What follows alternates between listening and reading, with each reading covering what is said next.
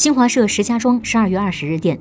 开元寺南广场遗址是河北省目前发掘面积最大的古今叠压型城市遗址。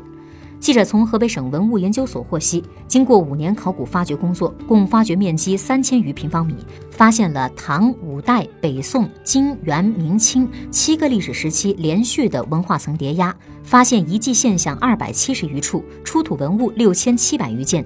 据介绍，这些新发现不仅丰富了正定古城的文化内涵，也为华北地区中古以来的城市研究提供了重要的材料。